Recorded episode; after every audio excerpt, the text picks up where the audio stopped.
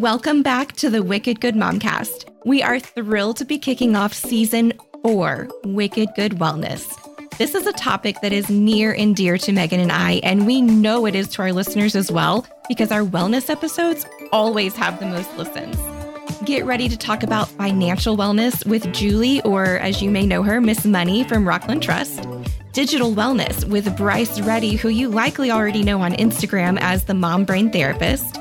Regulating our nervous systems with E F T practitioner Kristen Curtis.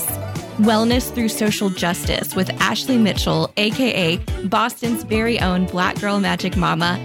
And for the first time on the show, we are bringing a guest back who we know you already love, Kristen Reed of Nursing Your Way to Wellness. Kristen was actually not a mom when we first interviewed her, so we can't wait to check in and see how new motherhood is treating her and her adorable baby girl.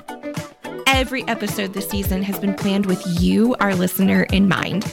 We hope the season will be informative, encouraging, and provide you with new coping tools for all that life throws at you.